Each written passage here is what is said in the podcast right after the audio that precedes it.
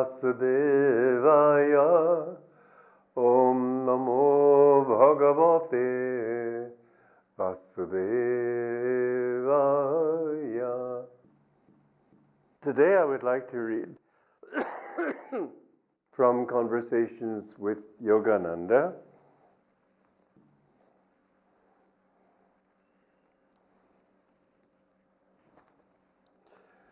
It's on the subject of being truthful. It's very important for one who is seeking truth to be truthful. But truthfulness is not uh, necessarily uh, brutal. Master was my master was always he tried to be gentle, but he couldn't be untruthful. And if people forced him to be, then he would be. So these stories are on the subject of when he was sometimes forced to be truthful in his answer rather than uh, saying something kind that would sort of diffuse or deflect. Food is many people's religion. They are fanatics on the subject. I was once invited, the master told me, to a place where they served what they called unfired foods. Everything in their diet was in a raw state. With great pride, they served me an utterly tasteless meal. The food was dreadful and not at all scientific. Afterward, they asked me to give a speech. I declined. When they pleaded with me, I replied, You won't like what I have to say. Still, they kept insisting. You know, I can't be untruthful no matter what the cost. I prefer to be polite, but if I must speak, I have to say what I really think. They were begging for a specific opinion, and I couldn't equivocate. After they'd persisted for some time, I finally answered them frankly. Well, I told them, in the first place, I have never in my life eaten worse food.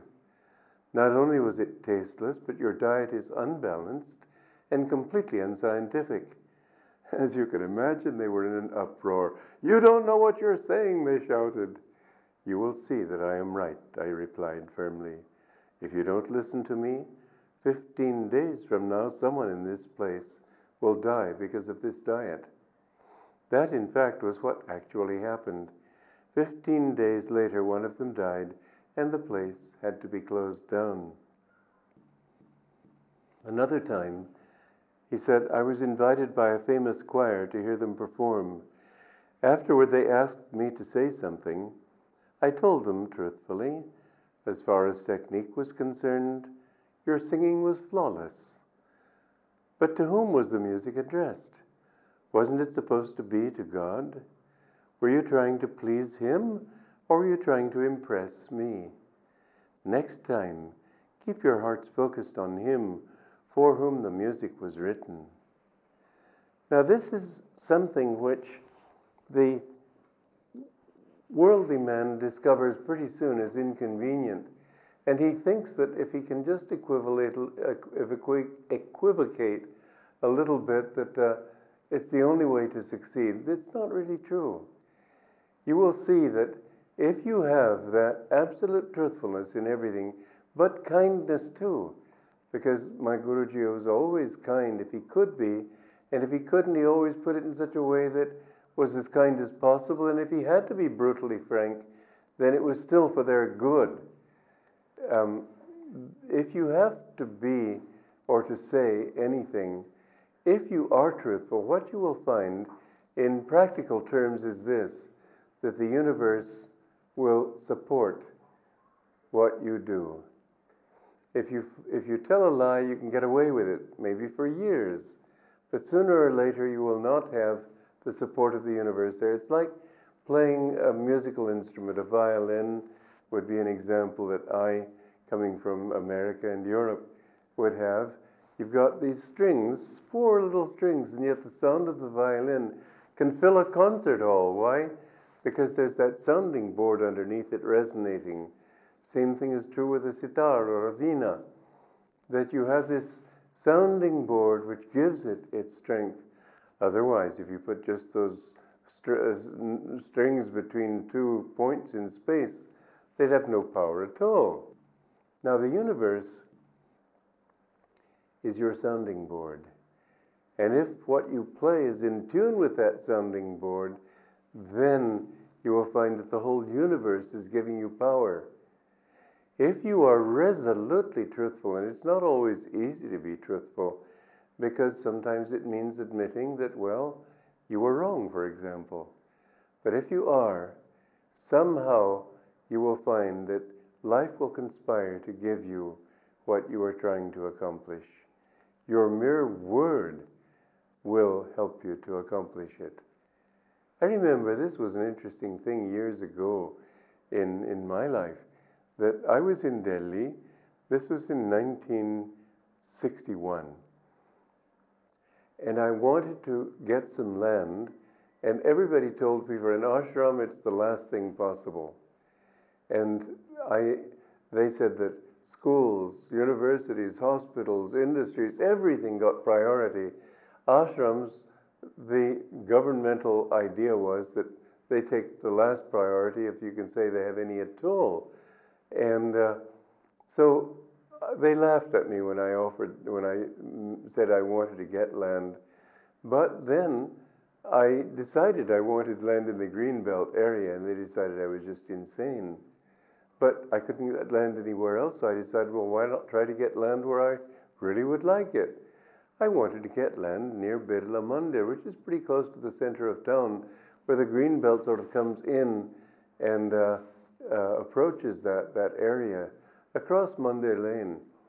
Anyway, the, uh, all the auspices were against me, but I remember saying, by my will, it's going to happen. And because I'm a truthful person, somehow it did happen. I got, I'm not going to give you the whole story, although it's quite an adventure, but I got to meet Nehru himself. He walked that property and he gave his blessings. Now, the end of the story was not that we got the land because my own society turned against it and against me for having dared to make such a big plan. And I was thrown out and all those things which come in a human life. It was a great tragedy, which in the end turned out to be the greatest blessing I ever, ever experienced because it freed me to do the things my guru had actually told me to do. So it was a blessing, yes. Well disguised, yes, also. But the thing is that once you put your mind to something, you can't fail if you're a man of truth. And if everything you do, you make it a point to try to do it in tune with truth. Now, what you should do in your life then is ask yourself is this what God wants? That's the most important question. Is this what is trying to happen? That's another very important question. Don't think in terms of your desire because when you want something, when like that property there in New Delhi, it's not that I wanted it, but I wanted it for God. And I felt God wanted it. And so I was in tune with something much bigger. I couldn't have done it myself. I'm just a little string. But with that sounding board beneath me, I could accomplish it. Now, in your own life, if you will, whatever you do, say that I want to do God's will, not mine. Because desire is sort of a, it's static in the mind. It puts uh, static in the program that your mind emits. Where there's desire, there's fear. Where there's fear, there's doubt.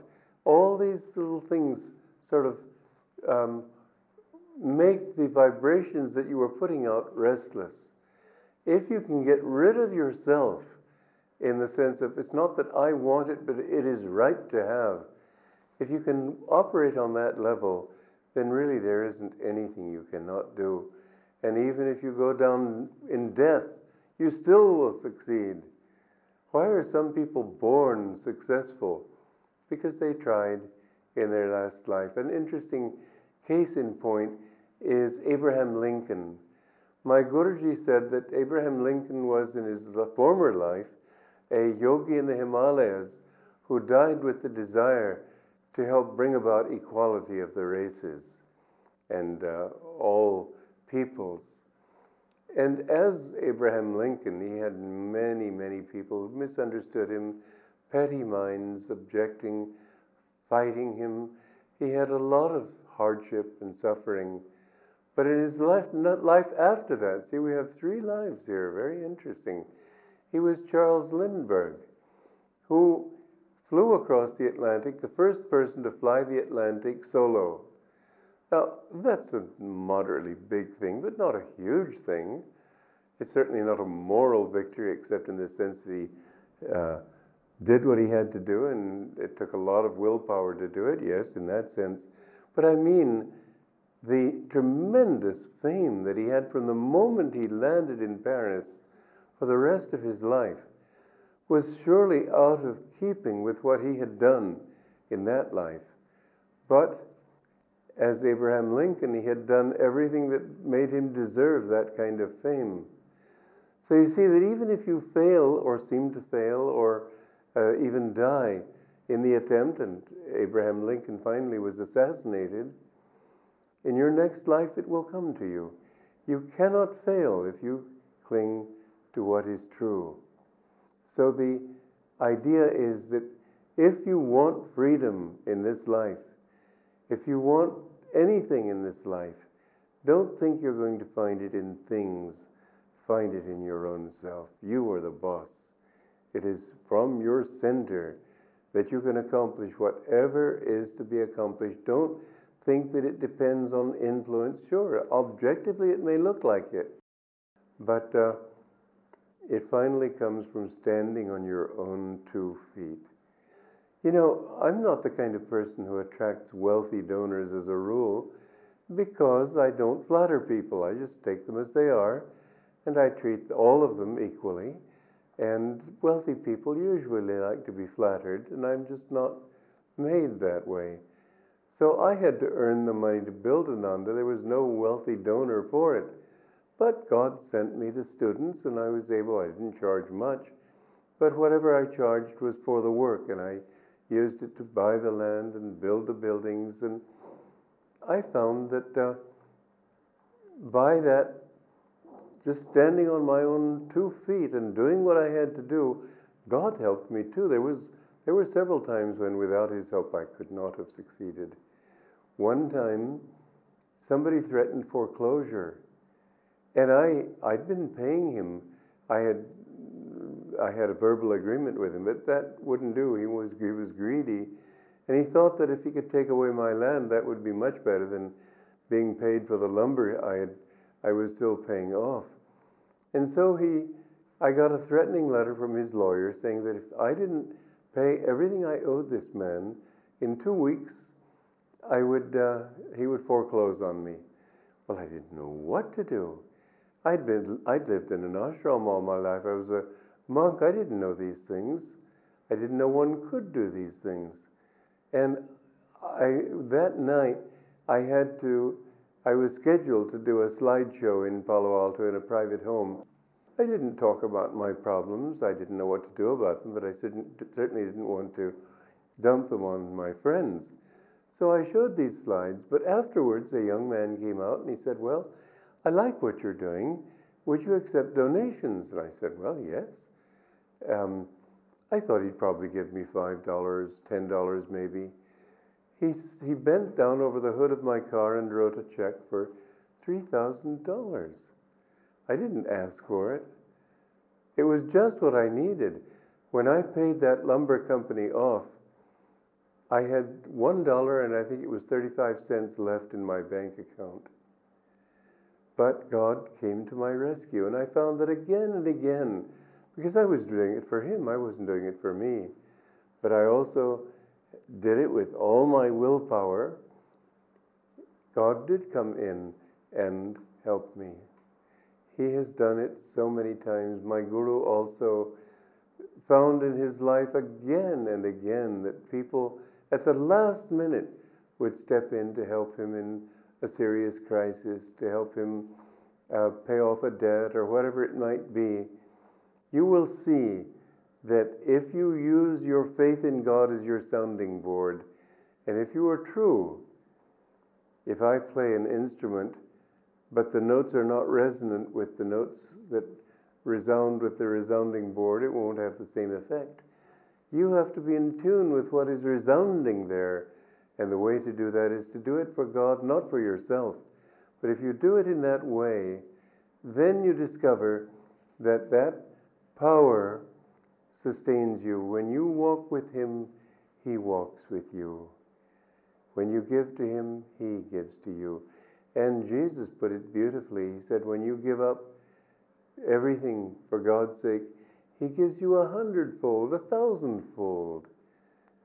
Yes, and persecution, but that's just, that's just a part of the game of life.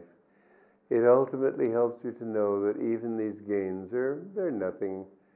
Nothing that you can gain in this world will ever be yours permanently. And somebody asked me once about Ananda and how, what about the future? I said, well, I believe that, that in the near future it will thrive because I have always organized in such a way as to delegate power to other people. I don't try to do it all myself. And they have a wonderful spirit. But in future generations, it will change. Of course, it will change. It's the nature of the world. It may change for the better. Things don't usually. I'm just not worried about it. It's His community, it's not mine. It's His world, it's not yours. The more people could learn to live with Him, they don't understand that the biggest mistake they make is forgetting God. Love of God and faith in God is the most practical thing you can have. So if you're seeking freedom, seek it in yourself. Joy to you.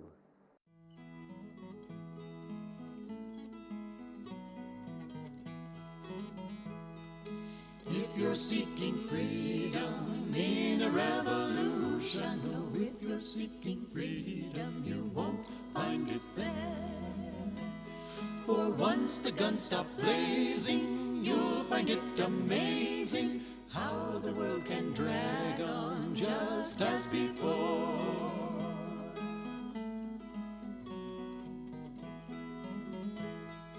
If you're seeking freedom in a marble mansion, oh, if you're seeking freedom, you won't find it there.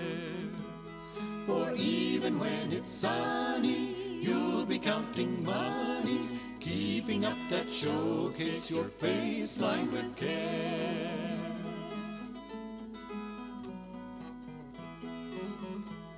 And if you're seeking freedom on a throne of power, oh, if you're seeking freedom, you won't find it there. For though men all obey you, what if they betray you? Tense you'll be and waiting for foes everywhere.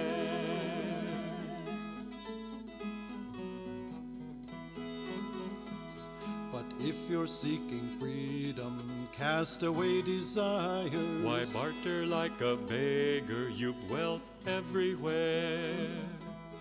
For never can you buy it, grasp and you deny it. Freedom can't be hoarded, it's free as the air.